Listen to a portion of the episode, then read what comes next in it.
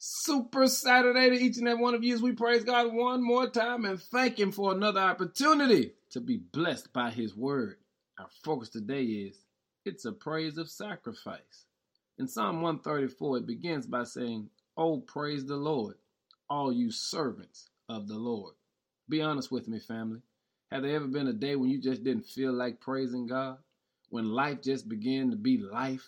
When things just seemed to be so heavy on you? That you just didn't feel like you had the energy to praise the Lord, the energy to do what you needed to do for your children, the energy to go to church, the energy to deal with them folk at the workplace. Sometimes you just don't feel like doing what you know you need to do.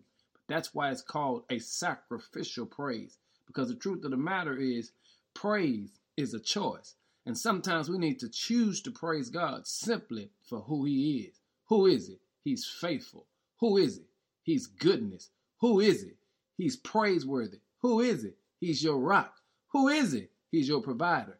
And regardless of how we feel or what we're going through, there comes a time in every life where you just got to make a sacrifice of praise. Listen, praise can be sacrificial.